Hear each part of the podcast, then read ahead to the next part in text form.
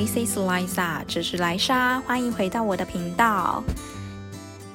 嗯，先跟大家分享一下，因为上个礼拜的那个录音品质实在太糟了，虽然我也是也没有打算要重录啦，然后我就想说看 YouTube 学习一下，就是。呃，隔音板可以怎么就是怎么自己做？所以我现在就是如果有画面的话，其实我现在非常蠢，我拿着一个就是厨房的隔，就是漏水的一些小道具，然后自己套上丝袜，然后想说这样录音看看，不知道大家觉得效果怎么样？如果觉得有改善很多的话，也欢迎到啊、Apple Podcast 的留言区，或者是到我的粉丝专页留言给我，让我知道哦。那这个礼拜想要谈的主题是生气的时间轴。那会想要聊这个主题，其实跟上个礼拜就是跟同事的不愉快，其实也有一些关系。嗯，在我们陷入就是关系陷入冰点的时候，其实我过个周末就是调整一下自己，因为我觉得毕竟还是要共事，所以我就是。嗯，有一些讨论的时候还是会主动找同事，但是同事就是很明显的就是不跟我说话，然后看待我的眼神也非常的，嗯嗯，平心而论是真的是很明显的，就是诶，我就是不喜欢你这个人的那种嫌弃的眼神。然后，可是我觉得我还是做出我的努力去释放说，诶。我还是可以跟你这个人去当一个职场上友好的同事，然后我甚至还主动约他一起去拿，帮大家拿便当。就是我提出邀请的时候，我真的觉得我好棒哦，就是可以把，就是愿意正视自己内心的不愉快，然后想办法去做出一些改变。总之，我就是为了这种小小事情而觉得为自己喝彩。然后就这件事情，其实大概延续了快两个礼拜，终于他前几天心情就是恢复了，然后就是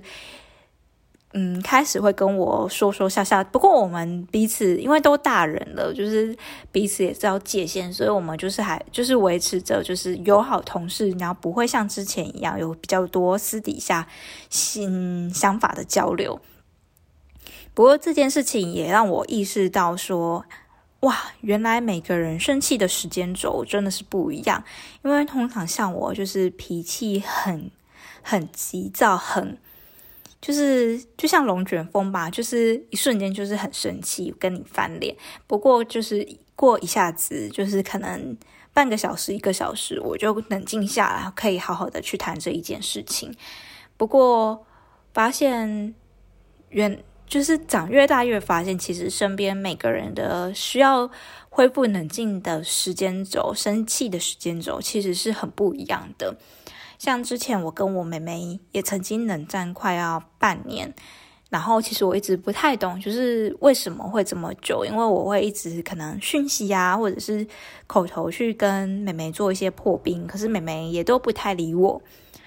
然后后来她有跟我说，就是。他无法接受，说他还在生气的，他还在生气的时候，我竟然就是感觉就是什么事情都没了，因为这样子的反应让他觉得说更生气。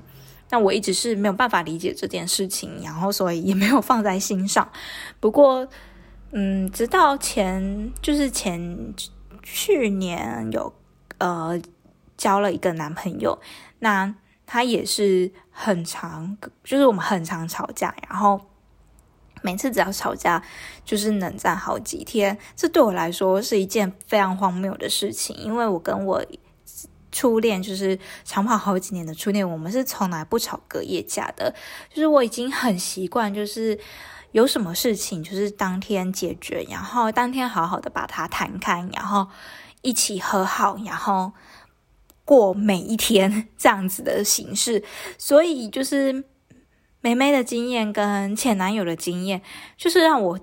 大大的就是意识到这件事情。然后到现在的同事，我才发现说，哎，真的耶！每个人生气的时间，需要恢复自己冷静的时间，其实是不一样的。就是我非常的正，就是很，就是哇，学了一课吧，可能就是。竟然是如此的不一样，而且要这么多人在我面前发生这么多次的事情，是就是次数，我才意识到这件事情。不知道大家就是生气的时间轴是多长呢？嗯，在留言跟我分享吧。然后，不过也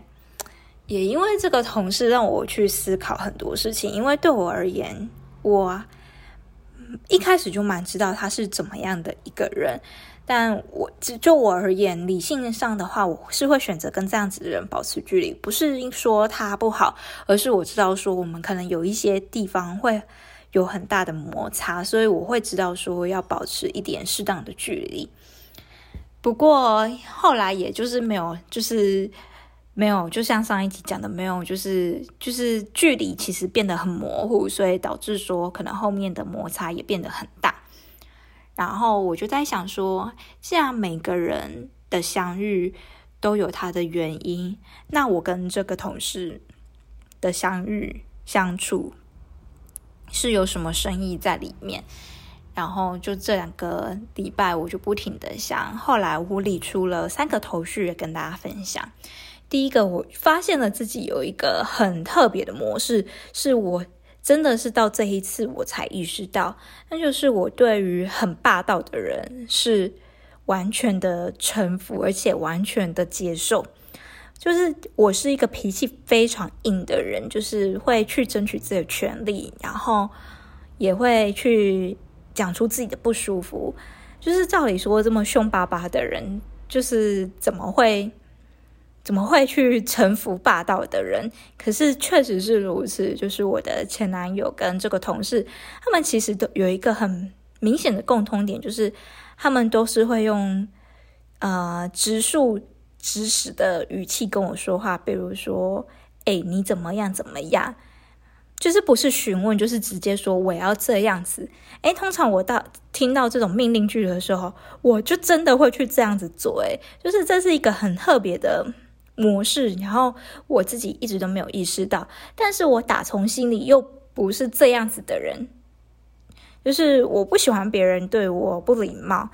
可是我当下的反应是会去臣服，所以这两个之间的落差就会导致说，后面如果有一个引爆点的话，往往就会变成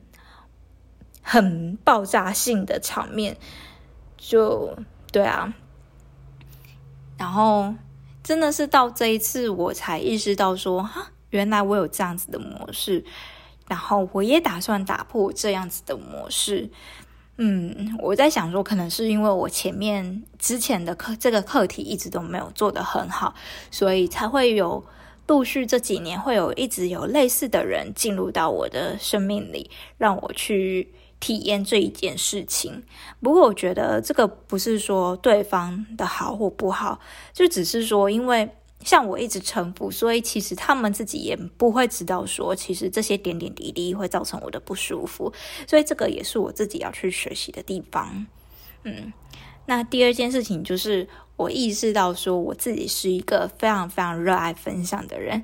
就像我分享到，就是我知道说这个人是我会想要跟他保持距离，他的特质，他过我过往的经验，我觉得我们是比较适合保持一点距离的。不过，我真的是就是只要他开启话题，我就发现说，其实我心里跟想心理上想法上有好多好多的想法，是很喜欢去跟人家去做分享的，然后。就是我本我自己本身就有经营部落格，如果大家有兴趣的话，也可以到资讯栏去看。就是已经也经营了几年的时间，然后我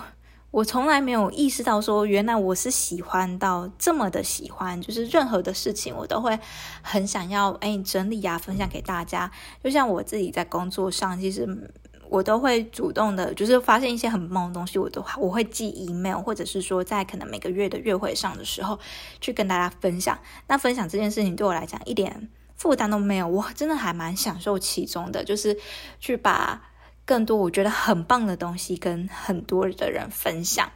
所以这个也有让我更认识自己一点这样子。那第三个就是。原来就是工作上的气氛，就是一起合作的人是这么的重要。嗯，应该说，因为我在职场上就是有一点像是独行侠，就是我就不像其他女同事一样会就是成群结队一起干嘛一起干嘛，就是我想要怎么，嗯，我想要干嘛的时候，我就是自己去自己行动。那在职场上这么多年，我也都是这样子。那我已经觉得说，我已经不以为意，就是很自在的做自己了。可是我现在才发现说，哎，没有哎。其实虽然我喜欢一个人，可是我也很在乎，就是身边的人跟整体的气氛。嗯，所以就是没有，嗯，没有自己想的那么冷漠这样子。然后也意识到说，哇，如果有其实工作上有一个跟你专长很不一样的人，然后互相去结合去想一些案子的话，其实会为工作上带来很多的动力。像这两个礼拜，就是因为就是都是自己独来独往的工作，然后有些想法我可能自己也去消化去执行。就会觉得说，哎，真的是没有像是之前工作上来的有热忱，就可能工作还是有自己不喜欢的地方，不过有一些热忱的话，是会让我持续想要，嗯，做更多事情，或者是上班的时候时间比较没有那么的让自己觉得难熬，嗯。就是以上三年，就是对霸道的人没辙，然后喜欢分享的个性跟工作合作的人、同事的重要性，是我就是在这个同事上面看到的，觉得也是一个收获啦。而且像这样子，像这样子，虽然我们没有把话讲开，然后就是表面就是像是就是和乐的相处，我觉得好像也没有必要去把事情讲开，因为我觉得。可能又是随着年纪吧，因为之前可能在年纪小一点点的时候，我是会坚持要把每件事情都讲开的人。但是现在我发现说，哎，其实真的是要看人哎，就是如果只是萍水相逢，或者是像同事这样等级的关系的话，我觉得有时候把事情说开，反而会造成更多的不愉快。嗯，所以现在我觉得这样子的距离反而刚刚好，就是。哦，透过这件事情，我们更认识了彼此，也知道说适合彼此的界限在哪里。然后这个拿捏的准则，我觉得现在是是很棒的一个浓度吧。嗯，还蛮喜欢的。对啊，那这一集就先到这里。就是如果有什么想要听的主题的。或者是说有想要更了解我的事情，也都欢迎，就是在粉丝团，或者是说 email 我，或者是在 Apple Podcast 帮我留言，或者是如果想要给我一些动力的话，也欢迎大家留下五星好评。那就这样喽，希望我们可以定期定律的，可以在每天的线上与你相见，拜拜。